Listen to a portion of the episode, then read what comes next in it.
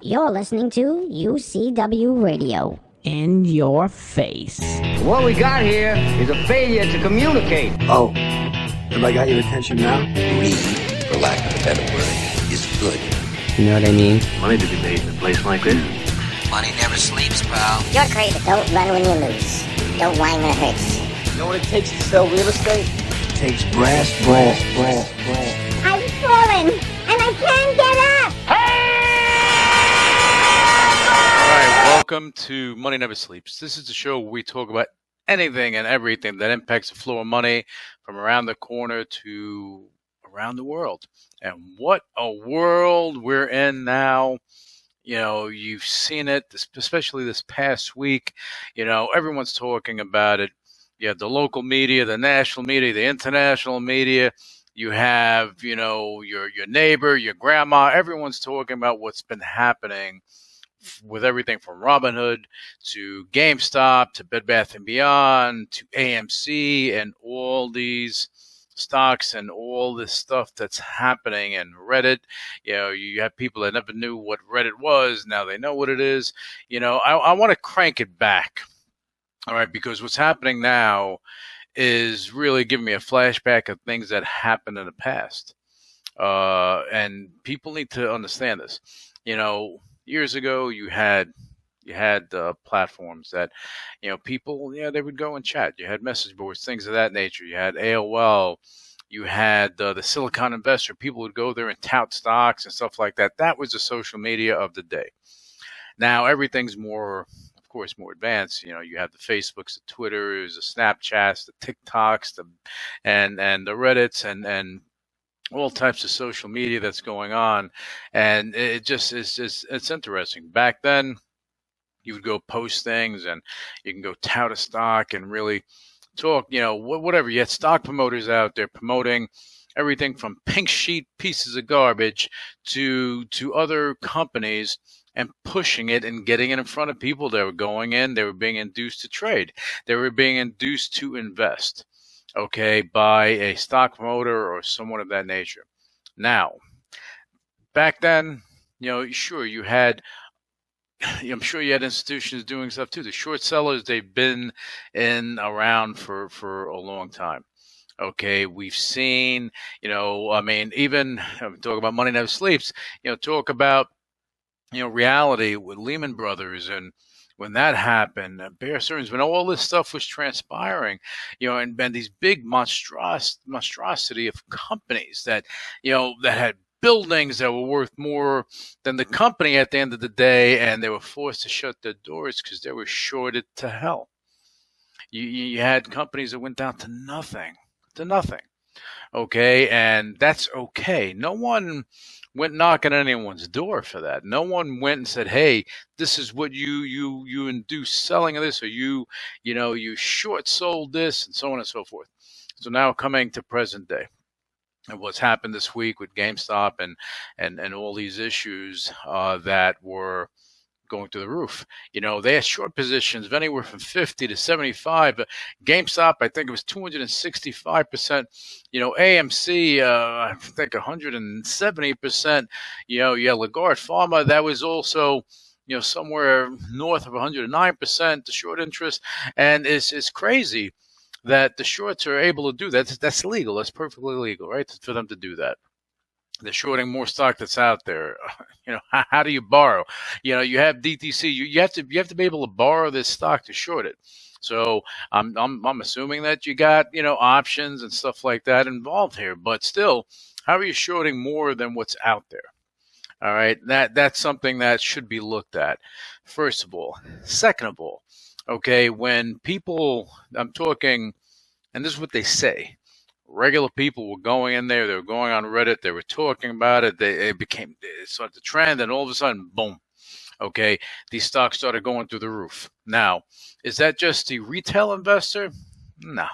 Okay, there's something more going on there that kind of blows my mind. The thing that pisses me off a bit is that you have retail investors, little you know, investors that They may have 50, 100, couple hundred grand in the market, and they're going and they're jumping into these positions, not knowing because they see the excitement. It's like Vegas. They're rolling the dice and they're going in. They see the movement. They get excited. You know, it's like the movie Boiler Room. You get excited. You hear all the noise. You're like, all right, I got to get in. So this is what they do. Okay, so they're being induced to buy this stuff. Now, is it by other retail investors? I'm going to say no. I'm going to say there's something more going on there for something like that to happen, because you can take all these retail investors that are on, you know, a Reddit. Okay, they're not equating to the billions of dollars that were transpiring. You know, that they know the of value that was built up in these positions. So there's something more there. You know, and who's doing what and why, I don't know. The thing that kind of bugs me, that pisses me off the most, people, is that when you have a position in this, you're a retail investor, you buy it, things don't go the way, you know, maybe it's going the right way, you want to cash out, boom, then you have Robinhood, you have other institutions that go and say, right, you can't sell it, you can't buy it, you can't do anything. What happens? You're stuck. Even there was a Cash App that also did the same thing. So the one thing that I don't understand is that it's okay when big players do this, okay, and, you know, you may have a halt on the stock temporarily, but they're still moving stuff. But the little guy, his only resource to sell is through a brokerage firm. He's not dealing with the traders on the floor. He's not dealing with any of that. So what happens to them when the floor comes out from underneath them and stocks come out, like GameStop today? All these stocks, you know, they got a haircut of about what, 50%, you know, some went down by half, more than that. Okay. And these poor people that are stuck, they're trying to get out, they can't get out, and they wind up being stuck. Okay. And I think that's the horror of everything. And there has to be protocols in place that prevent that from happening, because at the end of the day, you can't, you know, you can't go and say, all right, institutions, you do whatever you want. You're a hedge fund, you're a private equity firm, whatever it is, you can do what you want, but you're a retail investor. Guess what? We're gonna rein you in when we want to. Okay, you can't work that way.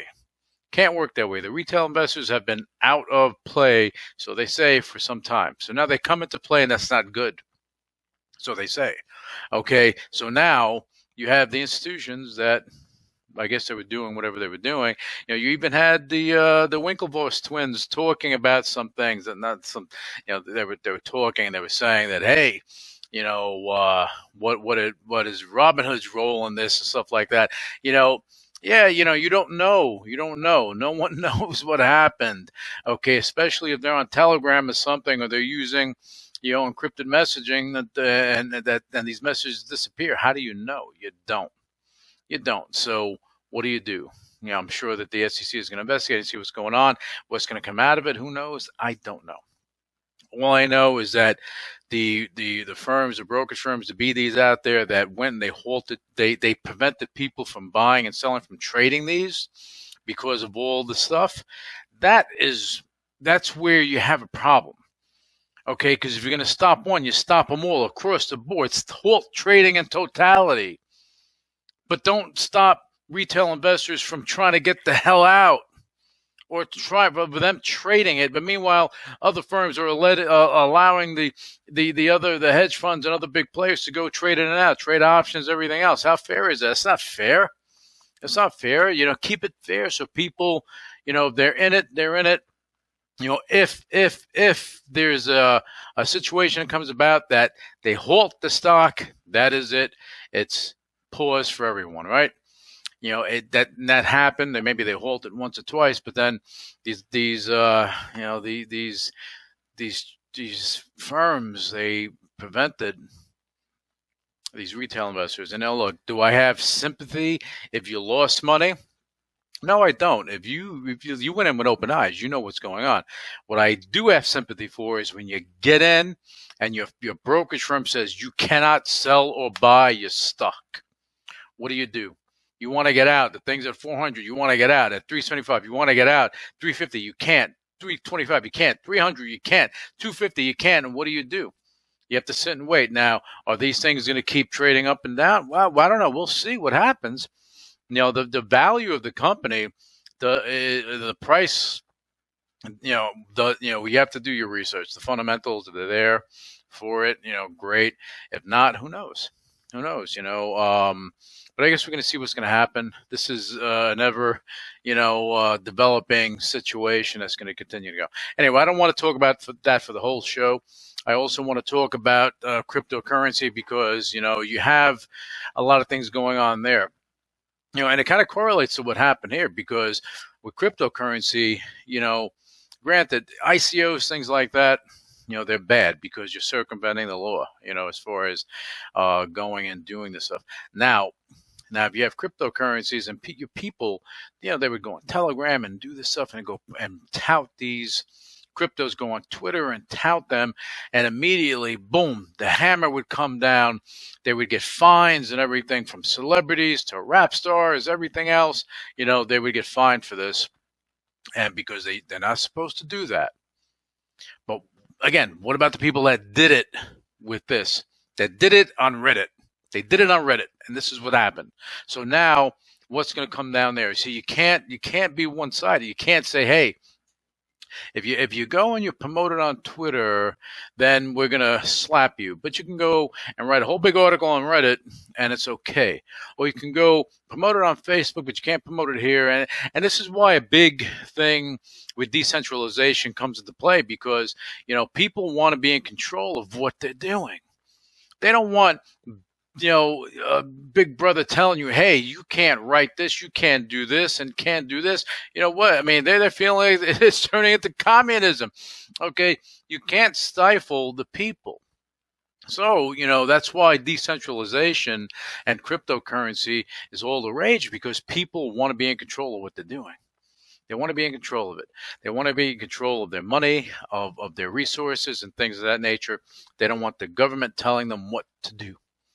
Okay, and cryptocurrency, the utility of it, Bitcoin is, wasn't the first, keep in mind, wasn't the first, but is the most successful, and it's been embraced. And, look, the thing was at pennies and now 30, 40,000 going back up. Once this whole, right now with what's happening with this Robinhood and everything else, I'm telling you that the people that are promoting cryptocurrency and everything, they have a leg to stand on as far as arguing the point that, hey, why can't we talk about this? But you were able to talk about GameStop and take it up 400, 1,500%, whatever it was. You're able to do that, but we can't go and talk about something that we're passionate about, okay, without it being seen as promotion. Granted, some people are promoting it. Some people are talking about it. Whatever it is you get information out there. So anyway, so it brings the argument of decentralization. I believe that there's going to be a balance, centralized cryptos that have a utility. That's always a good thing, as long as there's transparency. When you're talking about decentralized situations, this is when it gets interesting because people want the benefit of what's there. However, okay, they want things to happen. But this, in a decentralized situation, you don't have a CEO. You don't have someone at the helm saying, hey, this is our responsibility. We can change this and make this better. You're dependent on the people to do this. And what winds up happening, you can have a bad actor in there, and all of a sudden, boom, everything goes the wrong way, and it can screw up a project in a hurry. So, there's going to be balance. You're going to have governments that are going to go and embrace crypto at some point in time, but a centralized one where they can just keep everything digital. It's making everything digital. And we're going to get there. We're in a digital economy. It's going to continue to roll that way right now. How many of you have money in your pocket, change in your pocket? You don't. You have your credit card. You have PayPal. You're doing stuff like that. You have other, other sources of doing stuff, of moving money. But, with cryptocurrency, it's different. You're not getting raked with fees and all this other stuff that come along with dealing with a traditional bank, no matter where it is in the world. you have fees associated with. That's why they have the big buildings and the nice chairs, and everybody's, you know, getting paid well. You know, they don't make money from nothing. Banks make money. They make a lot of money, you know. So the people, they you know, they're looking for something. Okay. And I think that it'll come to a point that you'll have certain cryptocurrencies that'll be embraced, you know, in general, as long as they have a utility. We're going to see it happen. And again, decentralized, there's a place for it. Centralized, there's a place for it. I'm not on either end of the fence. I'm right there, because I know there has to be a hybrid of it. There has to be. You know, you can't be on one side, can't be on the other. You know, I'm kind of independent. I'm in the middle, and I'm seeing things for what they are. Okay, because in this digital economy, as things go on in the next year or two, you know, from digital document management to smart cities, to people, you know, in the middle of nowhere that are in the bush, you know, they're going to have internet connectivity. You know, big players are making that possible. You have Elon Musk shooting rockets up in the sky like crazy. You think that that's not going to go and bring some internet connectivity into different parts of the world? Of course it is. Of course it is. I don't know how we're going to see the sun, but, you know, it's going to bring connectivity, right? So all this stuff is transpiring. So you're going to have people that will have access to their mobile phones and having, you know, secure and basically, you know, stronger internet connections. You know, you're going to have a lot of stuff going on there. So I think that, you know, there are a lot of things that are yet to be done, you know, but going and just thinking that, all right, if it's decentralized, that's the way to go. Can't think that way. There has to be a hybrid of the two.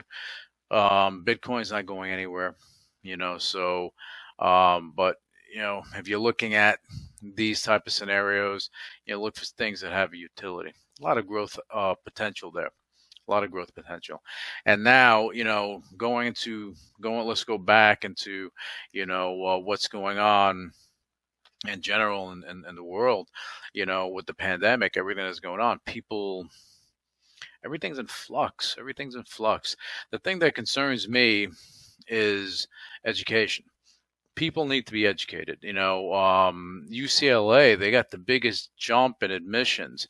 I think it jumped like 148%.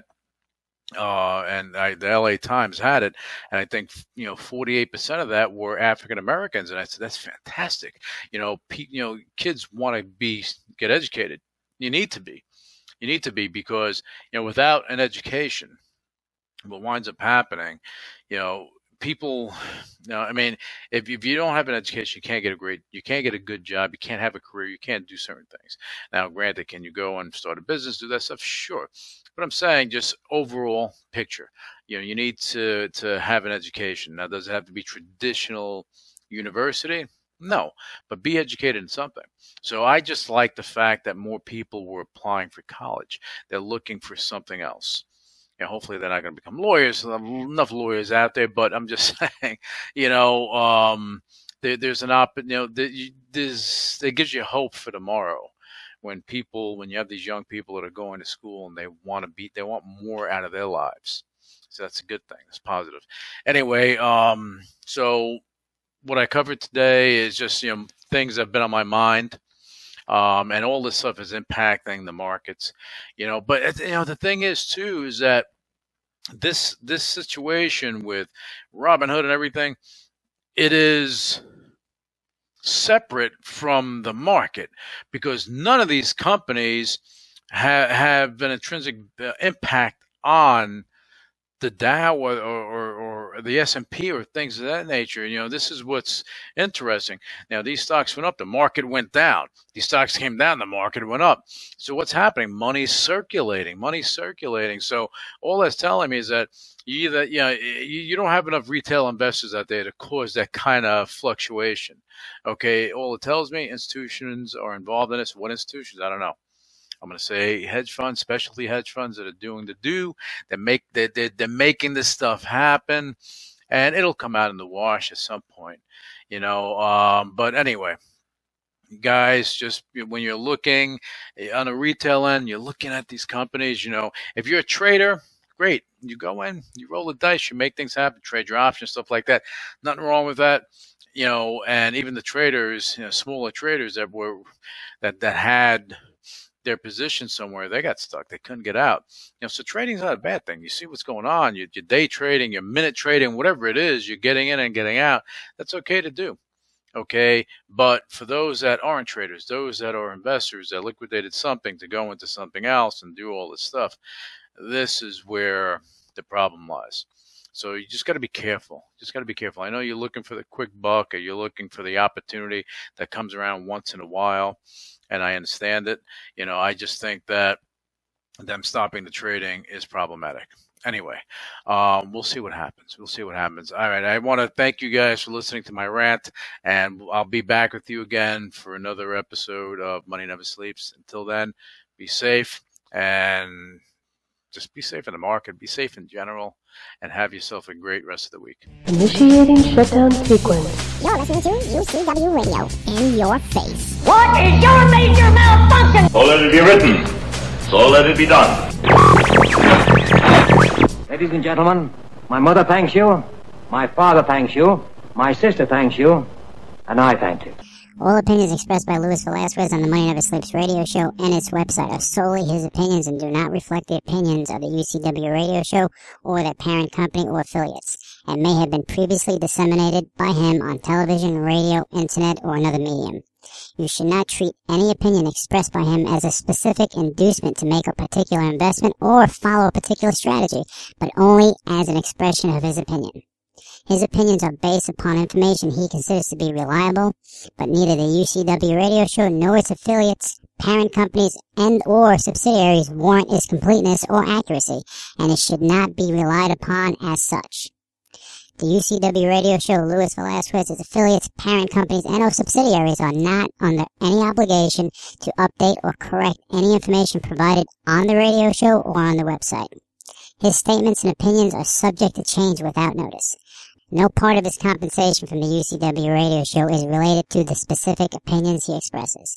Please read the full disclaimer on MoneyNeverSleepsRadio.com.